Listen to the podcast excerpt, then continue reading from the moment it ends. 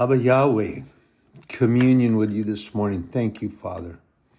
Thank you for your grace, your mercy, your forgiveness, your love, unending, and allowing me to be a conduit to your truth, your knowledge, and your wisdom, Father God. Abba Yahweh Aman. Yeshua Aman, Parakletos Aman. Thank you, Father God. I'm going to share some things with you. And of course, I'm certain, I'm beyond certain that there will be those that will be offended. And guess what? You know what my bottom line is? I don't care because my validation doesn't come from y'all. And it doesn't come from those that want to get offended by what I'm going to say, but here's the truth. Any person, any person that claims themselves to be, and remember, I've shared this with you before, that there are many that call themselves Christian and they're label heads or self proclaimed, and they're not really because they don't practice and they find offense in things that people say or do when they're doing it in truth and they're doing it in the name of the Lord or by his leading and they become offended and they declare offense in that. Well, I don't care. I don't care for them and I don't have to be around them. Uh, I don't have to associate with them, but I do have to pray for them. And I will do so because that's what we are told to do. We do not alienate them, we do not confront them. We simply pray for them. And as Jesus himself told us, that these individuals are like a millstone around our necks. We claim that they're our friends, or we declare their friendship, and yet the truth be told is that they are not. They will belittle, degrade, besmirch, and they will uh, they are rumor mongers. They will talk behind your back, and they're spiritually destructive. But we need to pray for them because there's an opportunity that they have that they can take, they can choose to repent and come back to the Lord. That can be done, and we need to provide that for them. And we need to pray that in their lives. So to not have anything to do with them doesn't mean to stop praying for them.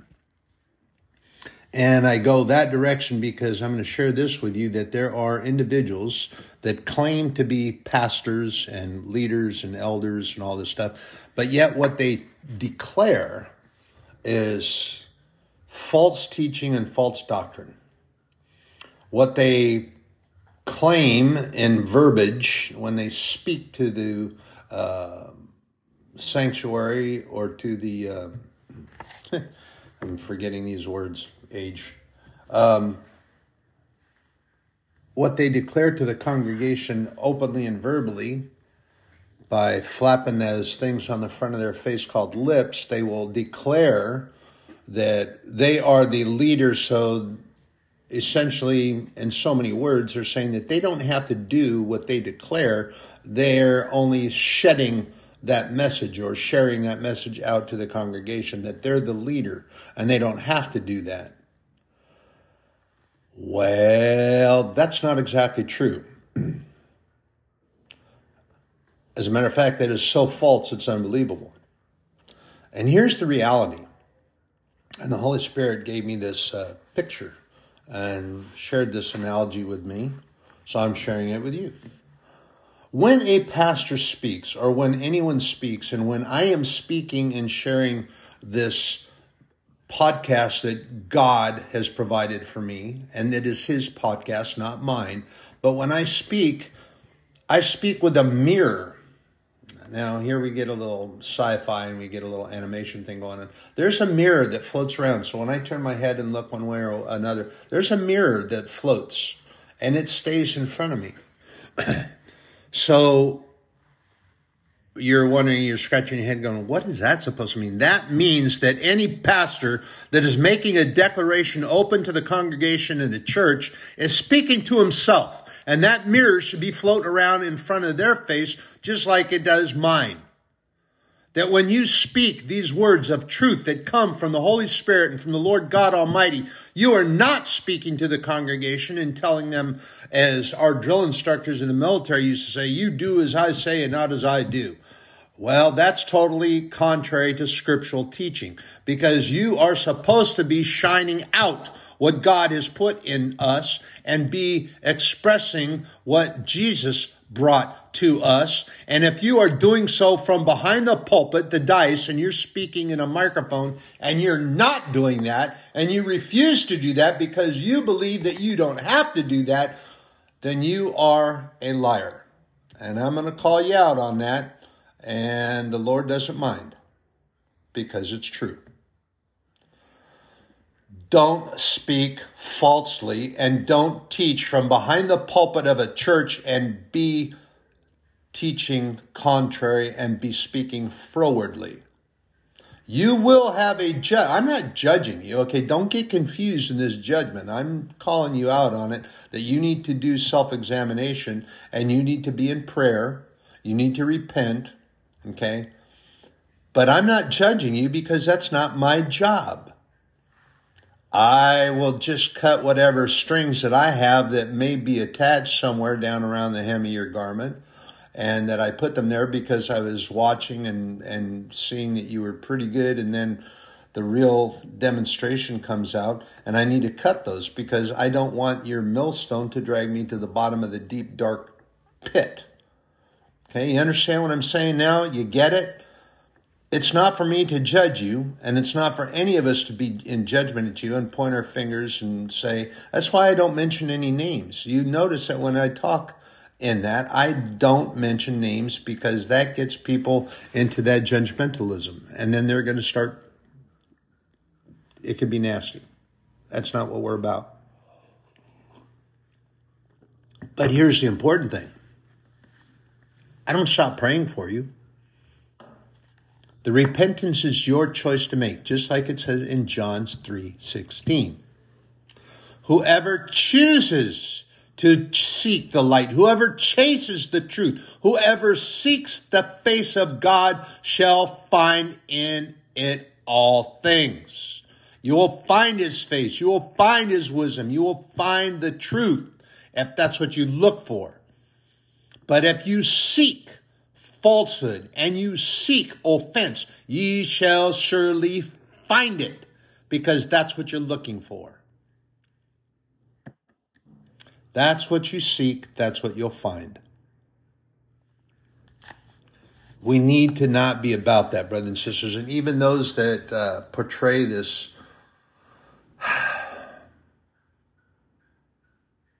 this froward teaching speaking openly and willingly contrary to what the Bible says.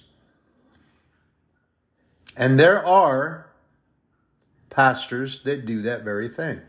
There are individuals that claim to be an elder of a church and claim to be Christian and claim this and that and the other thing, but they're practicing Pharisaical teachings and they're practicing that word I shared with you some time ago, Phariseeism. Because the Pharisees are so caught up in self worth and self righteousness and their intellect. And Jesus called them out on it. He said, wait a second, you claim to be scholars of the word and scholars of the truth. You wouldn't know the truth if it came up and snuck up behind you without a hiss and a rattle and bit you on your tail end. You wouldn't know that truth. You would just turn around and scream and run in panic. And just like they did with him, they called him a liar and a blasphemer because he's spoke truth. They didn't recognize the truth, and he further addressed them and said, You don't know the truth because you know you speak your father's language. The language of your father that you have learned from the beginning, and now you try to teach. It is the language of lies, falsehood, deception, froward teaching, false doctrines. You speak that language because it is a language of your father, the devil. Oh, you think that didn't agitate them a whole lot a bit right there? Oh, yes, it did. And why do you suppose that is? Because of their self worth, because of their self righteousness, and because they were the ones calling him the blasphemer, the liar, and the deceiver, and the one of the devil. but countering, Jesus said, wait a second. If I'm casting out demons and devils in the name of the devil, isn't that kind of, and he tried I noticed too in, in reading these parables that Jesus tried to and the lessons that he gave to them, he tried to give them some of us might call the benefit of the doubt. He wasn't giving them the benefit of the doubt, but he was trying to get them to wrap their thought process around what he was saying. Because they considered them to be themselves to be such intellectuals. But when he did that, they're looking at each other like, huh? What? What did he say? What was that? I don't get that. How could he say that and he's talking about this? Well, yeah, they were pretty lost. But Jesus did that always with them. He tried to get them to see that. And as he shared with us and with his 12 that were with him physically there at the time, and he thanked God for the fact that when he shared with them that it was his truth and knowledge and wisdom and that they were able to understand it and he also reminded them that there were those of political and public import, whether they were elected or they were the leaders that were put in charge or they were the religious leaders in the sepulchre, or not the sepulchre, but the uh, sorry, that word went right out. I had it, I was going to say it, and went right away. The synagogue. there we go. Sorry about that. And that they were the ones who were trying, and they sought the answers. They sought, but they couldn't understand the words. They couldn't understand parabolic speech that came from Jesus, that came from Father God, Abba, Yahweh, Yahweh. You go back to the Old Testament, you'll see that God spoke parabolically. And the Word of God, Jesus Christ, our Lord, was with him from the beginning, as John says. John expresses to us.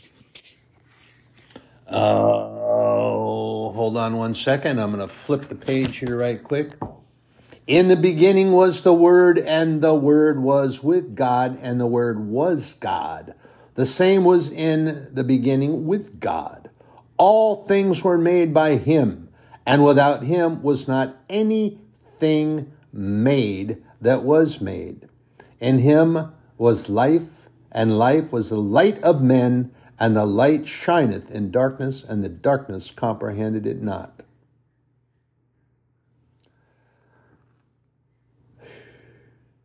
Now, this John who's writing this gospel is not the same John that he's talking about.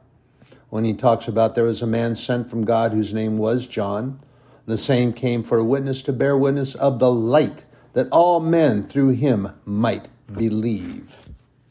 Now we're talking about, of course, John the Baptizer or John the Baptist. But here's the thing that we have to remember again. I got to tell you that when we share this, and I do this, I do this to myself, and I and I do this that that I have this little. I imagine. I don't actually see it floating around. That would be kind of weird. But um, I imagine that I'm speaking to a mirror, and oftentimes I don't tilt my head. I'm reading, but I'm sitting here. When I sit up, I sit upright and I look straight out and I'm imagining that I am speaking into a mirror as I speak to y'all, because that is what we should do. We don't exclude ourselves from the Word of God. We don't exclude ourselves from His truth, His knowledge, and His wisdom. And we do not exclude ourselves from teaching words, exhortation to our brothers and sisters. I will not and I do not practice that. And if you do practice that, then you are practicing a very dangerous thing called Phariseeism. Do not be self righteous. Do not be self worthy. because without Him, you have no value. Keep that in mind. That your validation, your valuation comes from the Lord God Almighty. And it was through His mercy and His grace, grace first, and His mercy allowing us to continue with that. And that's where it comes from. It doesn't come from what you do. It does not come from your acts or your works or any of that thing because it didn't happen. Paul writes about that all the time. And we must remember that. I I like this reading that I got into from one of my mentors. and we need to remember this that in Matthew 1 and 23 that this is talking about uh, of course, the first chapter of Matthew is talking about the uh, holy spiritual touch that Mary received and has the baby and, and goes through in the proclamation, the evangelism from the messenger of God and the angels. And remember, the angels were, and some people might not agree with that, but I don't care. Um, you have a perception, but my perception is this, and the, and the scriptures will back this up. Um, the angels were actually the first evangelists, and then they shared with the shepherds, and then the shepherds went out and they evangelized also. And the reason that I'm sharing this is because evangelism means the sharing of good news. And what did the angel tell the shepherds when they were out in the flock, tending the sheep in the middle of the night, out in the darkness, and taking care of the sheep? Be not afraid. I bring you good tidings of great joy. that born unto you this night in the city of David, a Savior is born. And then he went on and he, the angel shared with them his names and what he will be called, and also shared with them where he could be found. Pardon me. Now, let me share this with you. The humble way that Jesus came into this world and the humbleness that he shared is the humbleness that we need to express and not think ourselves so high and mighty and vaunt ourselves above everyone else. And there are pastoral individuals that do this very thing. Pray for them share with them. Those individuals that are robbing from their congregation and stealing and and playing aggressively because they have now a an entourage that bullies people. Well, you know, I don't mention them, and I'm not going to by name, but I'm I they're I still have them in my prayers. I don't even remember their names actually. Sorry, Father. You know who I'm talking about, though. And I do. I pray for them because there is the possibility, if they choose to do so, that they can repent and should. And it's probably that's why we continue praying for them always. But one of my mentors was uh, sharing in his in his writing, and um, sometimes we find, especially during the holiday season, and I find this to be so. I mean, my parents are dead. My my children, my grandchildren are are away from me. They're they're far away. Some, and some are just away from me. Can't get to them, and because of the circumstance that I'm in at this present time, I there's separation. So there's a degree and I have to admit there is a degree of this um, melancholiness. I, I don't even know if that's a real word. but there is a degree of that.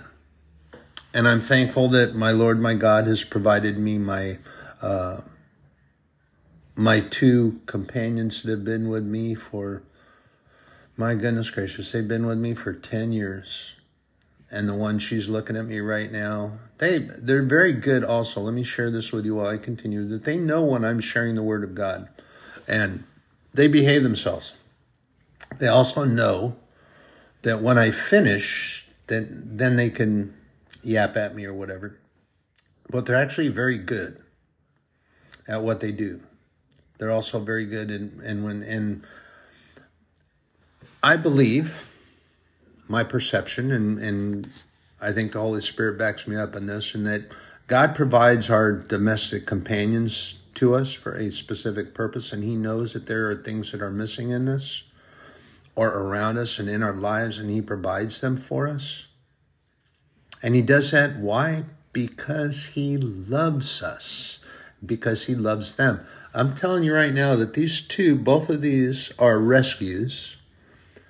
And the my little girl, she was oh man, I watched for a little bit before I made the decision, but I, I watched and she was trying to uh, self protect, and, and the other dogs are so much bigger.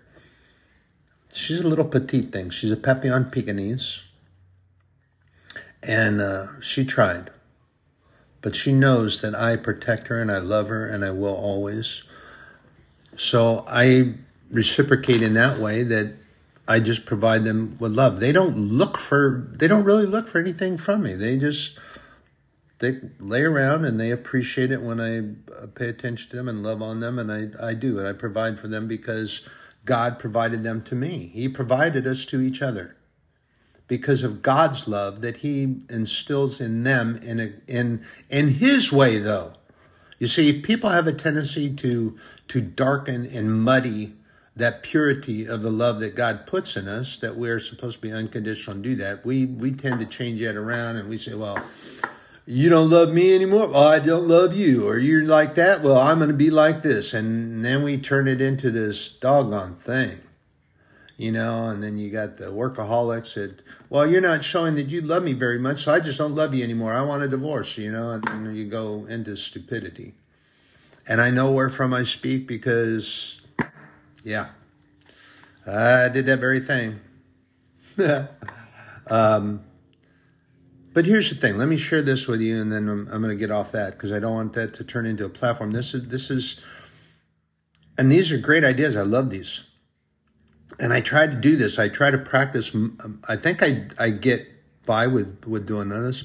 Is that we have to remember that God's heavenly name, as uh, the angel announced to the shepherds, that they're going to call him Emmanuel, which means God with us or God in us, depending on the translation that you're in. Remember, Bethlehem, depending if it's uh, Hebrew or Arabic, that it either means house of bread or house of meat. But it's the same place, and the spelling is relatively the same. It's just the pronunciation. But they're both applicable because remember, the Word of God is called the bread of life, and Jesus has been called the bread of life. And what do we do when we celebrate his crucifixion. We break bread and drink wine. Uh, is that not relative? Or he has been called our portion, which what they're talking about is our sustenance or our meal, our food, which comes back to indicative of the house of meat. Some of you might not get it that way, but if you do the study and you see what it does, it comes around to that. But anyway, I think these are wonderful ideas. Thank you, Pastor David. I love this. I love your teaching. I love your word. I love your eloquence and speech. I love, I love the fact that you share truth. So, seven things for letting the presence of Christ cheer you up instead of the happenings and the circumstances around you cheer you up. Okay, the Christ. Praise Him aloud, even if you don't feel like it. Start talking to Him out loud, thanking Him for specific blessings you've experienced this year. I have a tendency to do that. Um, when I'm at work, though, let me share this truth with you is that I tend not to do that when there are people with me, but when I am alone and I'm operating on my own, I have no other passengers with me, and I. pardon me, I sometimes find myself checking the passenger mirrors so that I make sure that it's empty. I talk I talk to God out loud. I speak to the Holy Spirit out loud. And I also share in humming or whistling and I do that when I'm got this little device here. I put on hymns or worship music And if the Christmas carols specifically tend to make you feel, feel more melancholy or alone, then find something that is upbeat, find contemporary Christian music. I love a lot of these new contemporary artists. Lauren Daigle, I love her songs. I love her songs. Um, what's the other one? Tanya, I can't remember what her name is, but I mean, a lot of these folks, I love them because um, their music is just so awesome and it's really, you know, I love TobyMac. I love, oh, I love the one in the video, I Just Need You. He's out there in the desert and the wolves are coming around. This is so scriptural. The visual on this thing is the devils are coming around. And then you got Shane Harper. The angels will hold you up. No matter what comes, no matter what come what may, the angels will be there for you and they will hold you up. When the demons come and they try to steal what you know or they try to take what you know, but what they don't know that you know is that the angels are with you all the time and that they are your constant companions, that the Lord God and Jesus Christ is with you. Uh, they tend to put that aside because they're too busy trying to steal your soul. Tauren Wells, he sings about the hills and the valleys. And this is exactly what we're in in life. We have hills and valleys. And the word of God tells us that God is with us whithersoever we go. That does not mean from point A, Santa Monica to Chicago on Route 66. That's not what that means. It doesn't mean that you go on Highway 70 and you turn through Utah and you go across 70 all the way out to New York. That's not what that means. Or the I 95 that goes from all the way from, uh, Maine all the way down to Florida. That's not what that means. What it means is that whithersoever thou goest, whether you're on top of the hill, and I love this singing that it is, whether you're on the hill where God helped you get to the top anyway, or if you're in the valley, that you will lift your eyes to the Lord God Almighty who is with you and he sees you there. And just like Hagar declared when she was in the desert and she thought her baby was going to die, she set him aside so she didn't have to hear him crying. And what happened there? The messenger of God came to her and said, The Lord has heard your cries. He has heard your child. Your child will be blessed. You will be blessed, and your child will not perish. And the angel led her to a well. And she declared, Adonai Eroi. What did she say? My God who sees me. She was in a valley. She was in darkness. She thought her child was going to die and she couldn't stand to hear the sound that her child made because she thought he was going to die. God saw her there. God lifted her up out of that darkness and he provided blessing for her. He provided sustenance for her. And he provided water from the well. Adonai El Roi. You need to remember that phrase. My God who sees me.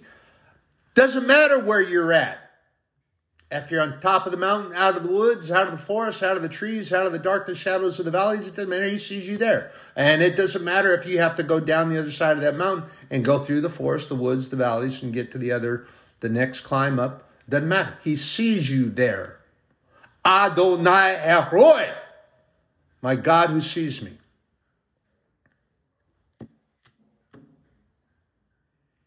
And then, of course, you have, uh, I like these artists a lot. Phil Wickham, who sings This is Amazing Grace. And then there's a group called We Are Messengers.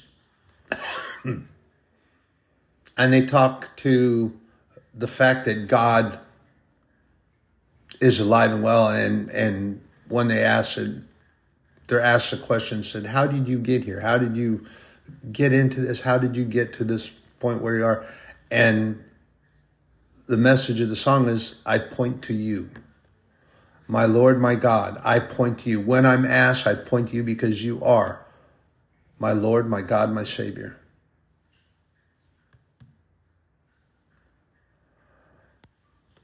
And two, I, I love Cory Asbury. He talks about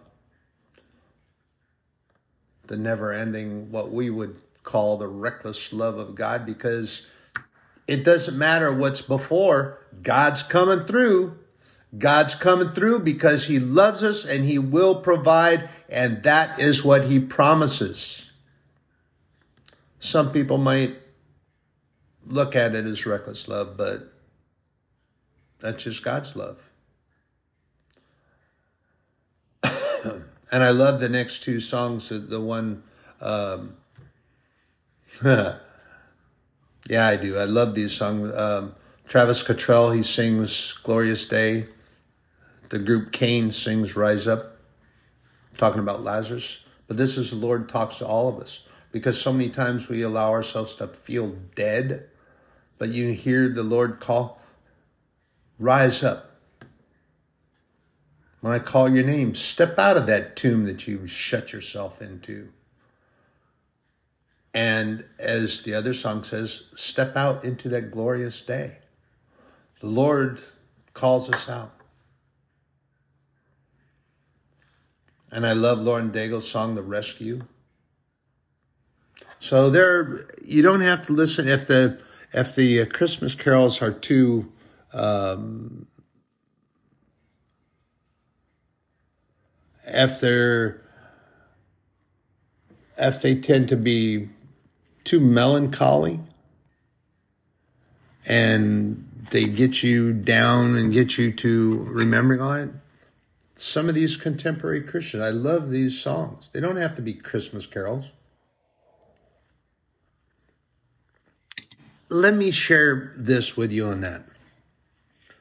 Um, if you go back into anywhere in the Bible, I challenge you to do so because you can't. you might think you can. Where in anywhere in the Bible, in the New Testament, Old Testament, does it prophesy that the birth of Christ is going to be in December and it happens around the middle to tail end of December 24th, 25th, and, and comes around there? Anywhere in the Bible? Anywhere? Anywhere? Anyone have that? Raise your hand. Raise your hand. I can. No, I didn't think so. There's nowhere in the Bible where it does say that. Mammon has decided that Christmas is going to be the 24th and 25th of December, so forth and so on. And this is a uh, holiday that's been decided by Mammon. I mean, it's it's okay because there are churches and true believers that have have made it so that it's a true faith and sharing time and that it is not a mammon holiday, that they make sure that it stays, the focus is on the Lord. As it should be. But I'm telling you that there's nothing, nowhere in the Bible does it say that um, 24th and 25th uh, December is when it happened. Nothing. So if the Christmas carols tend to continue melancholy, you take take these contemporary Christian artists. I, I mentioned a bunch of them by name. They have some great, awesome powerful music, and I love these things. And I love the one Lauren Daigle sing, uh, The Rescue, simply called Rescue. And she sings about the devil bringing the lies into her life and how she believed the lies, how we all do. We tend to believe what the devil makes because they're false evidence that appears real. He makes them appear. This is part of his technique and this is his ethos, is to get us to believe the falsehood and lies so that we do actually most of the work for him. All he does is he provides the seeds. And we allow the seeds of the weeds to grow, to interfere with our vision, to interfere with our perception, and entangle the roots that we need to establish in the Word, and that we allow them to tangle our garden so we need to be constantly hacking the weeds. We constantly need to be rebuking the lies. And as she sings this song, I love the song. God promises that He will come through the darkest night, the deepest fight. It doesn't matter what is going on around us. It doesn't matter. It matters to us because we put the matter there. God says He will rescue us and He will be with us. That is His promise and His truth and His knowledge. We tend to forget that. We tend to ignore that. We tend to look the other direction. We tend to look around and say, Where are you, God? I don't see you. It's really dark and the enemy is really thick around me. But the focus is not on God. The focus is on what's going on, the happenings and surroundings. Just like he tried to teach on the side of Hebron when he had his prophets step out on the face of the mountain and all that stuff was going on around him, all that noise and turmoil. And then when he told him to go back into the cave where it was quiet and he was sheltered, and then he spoke to him in the still small voice. And he reminded him that he was not alone. He believed himself to be alone because he believed the testimony of lies. He believed what the enemy was bringing to him. But God told him, Hey, I've got so many that are still believers. I have so many that will help you. I have so many that will surround you with truth and uplifting and prayers. You're not alone. And let me remind you of this about that. Again, we are not alone. We think that, oh, nobody can be going through what we're going through. Nobody can be possibly have ever gone through what I'm going through. Well, who do you think you are? You're not somebody special. Uh, let me rephrase that. You are somebody special because you're a child of God. If you're a true believer and you seek his face, you seek the truth, you seek his knowledge, you seek his wisdom, and you have faith in God. So you are somebody special in that regards. But in the regard that so many think that, oh, nobody could possibly know what I'm going through, nobody could possibly have should. Uh, there are those and some that have gone through far worse that you don't know what they could possibly have gone through. So we need to do, and the word reminds us of this stop comparing yourself to somebody else's issue. It doesn't apply to you, so cut it out. Just stop it. I've shared with you this thing before, and I'm going to go back and I'm going to share it again because it bears repeating. You're perfect for what God intended you to do.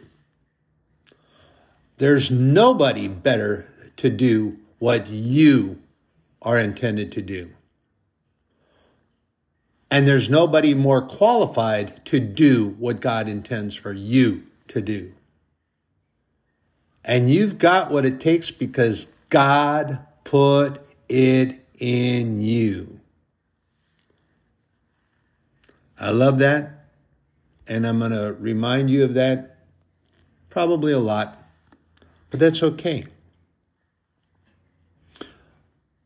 What we need to do is we also need to go through the book of Philippians. remember that, that Paul wrote this letter to the church in Philippi because they were having some they were having some issues there, but what he told them, and this begins in chapter four, and we need to go through the entire and and my mentor suggested this, and this would be um, you go through the book of Philippians and you highlight the word joy and rejoice every time that you see them happen. And chapter four, I'm going to. Uh,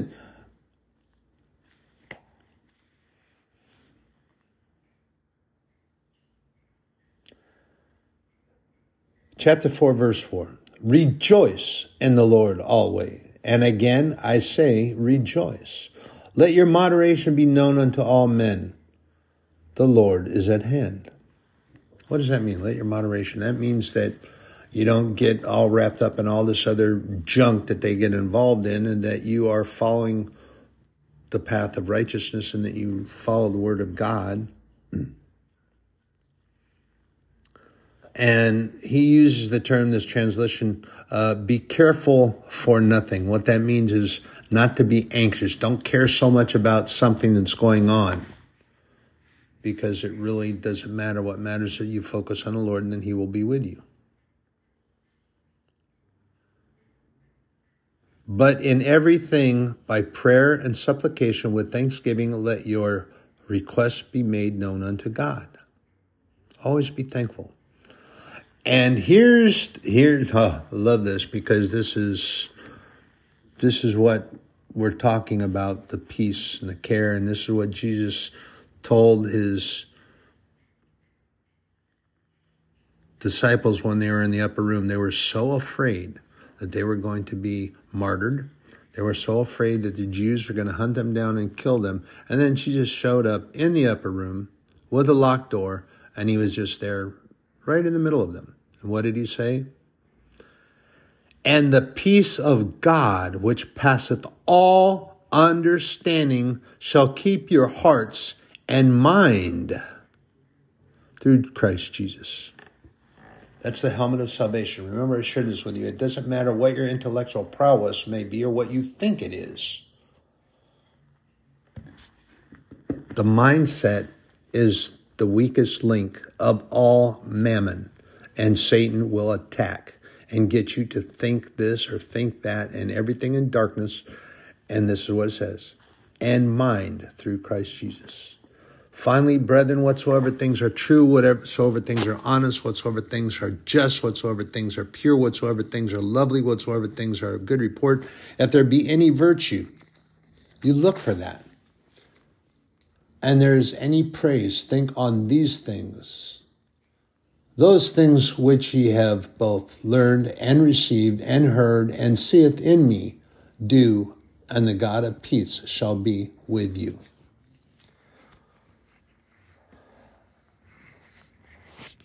And that is true. His truth. Confess your sins. Often our sense of God's presence is hindered by something in our thoughts or behavior that we should confess. Ah, there it is again. There's that key word, something in our thoughts or behavior that we should confess. And we don't because we think that God doesn't want to hear it. We think that God's going to be upset and we think that God's not going to forgive us. And Satan and that white noise interference that he keeps putting up there in that, uh, in that brain housing group and our thought process, because that's what he does. That's what he does very well. I told you that's one of his tactics and he does it well.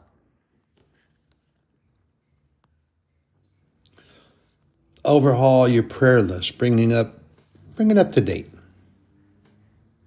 Add a different name, something, to, and things that you might think to just to do. Turns your thought process to that thing that we should be doing.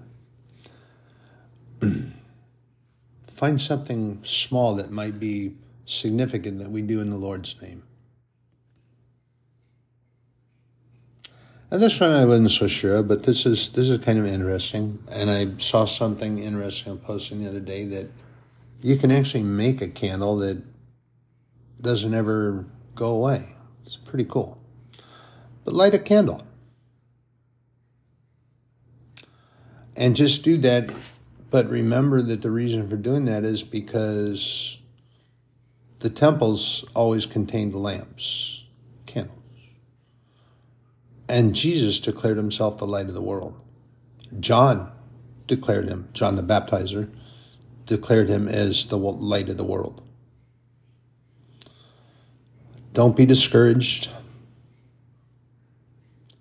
Remember always, just like God told Joshua in Joshua 1 9, you can find it in Deuteronomy, you can find it in Isaiah, you can find it in the New Testament. Oh my goodness, it's all through the Bible.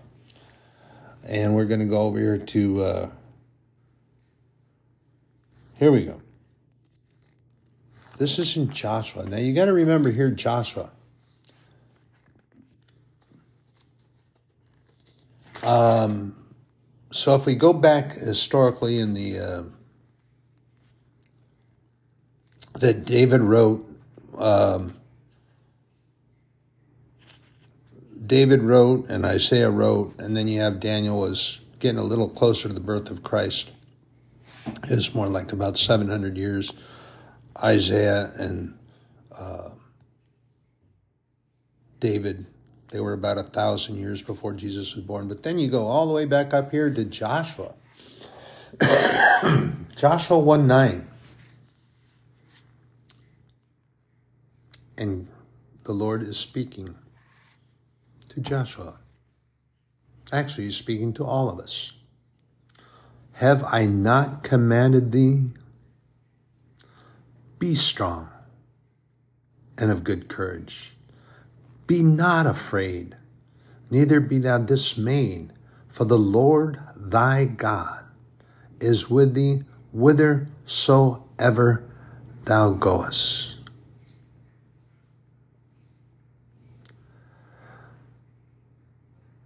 Wow. And actually, you can go back to the book of Deuteronomy, which is farther back in time, and God tells us the same thing. Don't be afraid. I'm with you in all things. I'm with you. He constantly reminds us, he constantly reminds me. And just remember something to share the truth and knowledge and the wisdom of the Lord God Almighty. Have that little mirror right in front of you. Don't be saying things or sharing things that don't that you believe don't apply to you because everything that I share applies to me as it does to anyone else. And sometimes I have to be reminded of these very things at my age and the things that I'm going through. I, yeah, I tend to lean over there, and the devil takes great delight in trying to get me to go there. He loves that because he knows that as a warrior for this country and as a warrior for God, he loves to try to get me to weaken and tries to get my knees to wobble. But I'm going to stay on that path. And here's something too that I have to remind you of is that the closer you walk with God or the closer you walk to God and seek him, it doesn't get easier and it doesn't mean that all that stuff goes away because they will come and they will nip at you. They're they're like the um, I don't want somebody to get offended by a particular breed of dog. I was going to share a particular breed, but I'm not going to. I'm going to just uh, let's just call them an open uh, generality and stay ambiguous. The little ankle biters. That's the way the minions are. They're ankle biters. They come in to try to grab onto your pant leg and get you to stumble and trip and fall. That's what they do. That's their whole purpose. And that's their design. So the closer you walk to the Lord, their purpose and their design is to grab your pant leg and get you to trip and fall. They love that. Ah, but here's the important thing. They may do that a lot, and it might happen a lot, but how often do you get back up, dust yourself off, and keep on going? That's the key.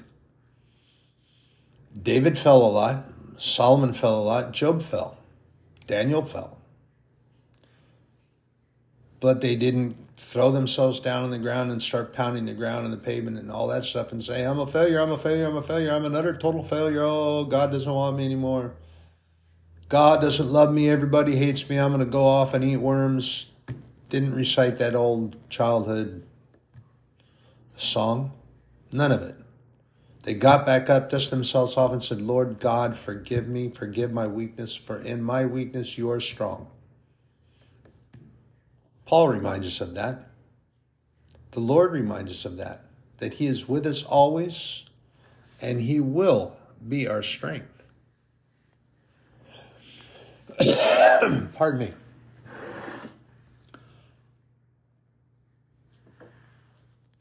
And remember things that are always in His timing.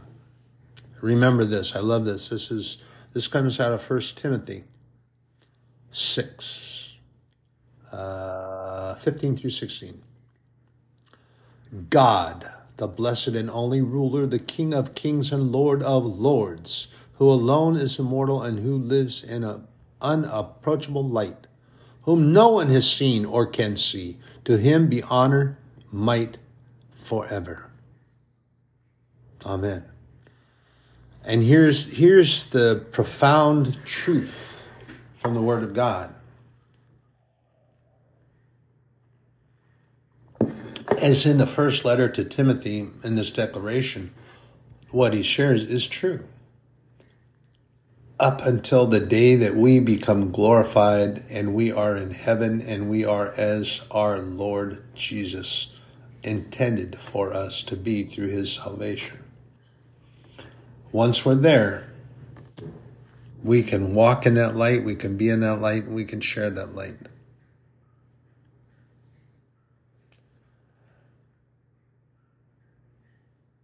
And this is important. This is comes from Second Peter first chapter. We have the word of the prophets made more certain, and you will do well to pay attention to it, as to a light shining in a dark place until the day dawns and the morning star rises in your hearts. Who are they talking about? Talking about Jesus. Oh, there's an old song I remember. What a friend we have in Jesus, and I, I can't remember I might have two songs confused, but they talk about the Lord as being the bright and morning star. Our sun, our light.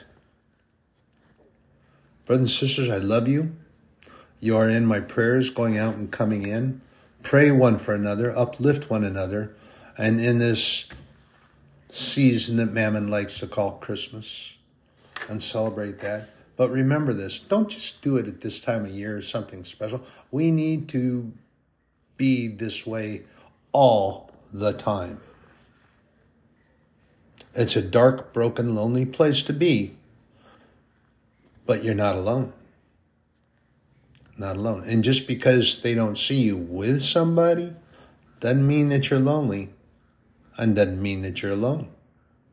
Remember, many cannot see the Lord and even those that claim to be, as they tack that label on, or self proclaimed, they can't see and hear because they don't seek. Seek his truth, seek his knowledge, seek his wisdom, seek his face. Be blessed.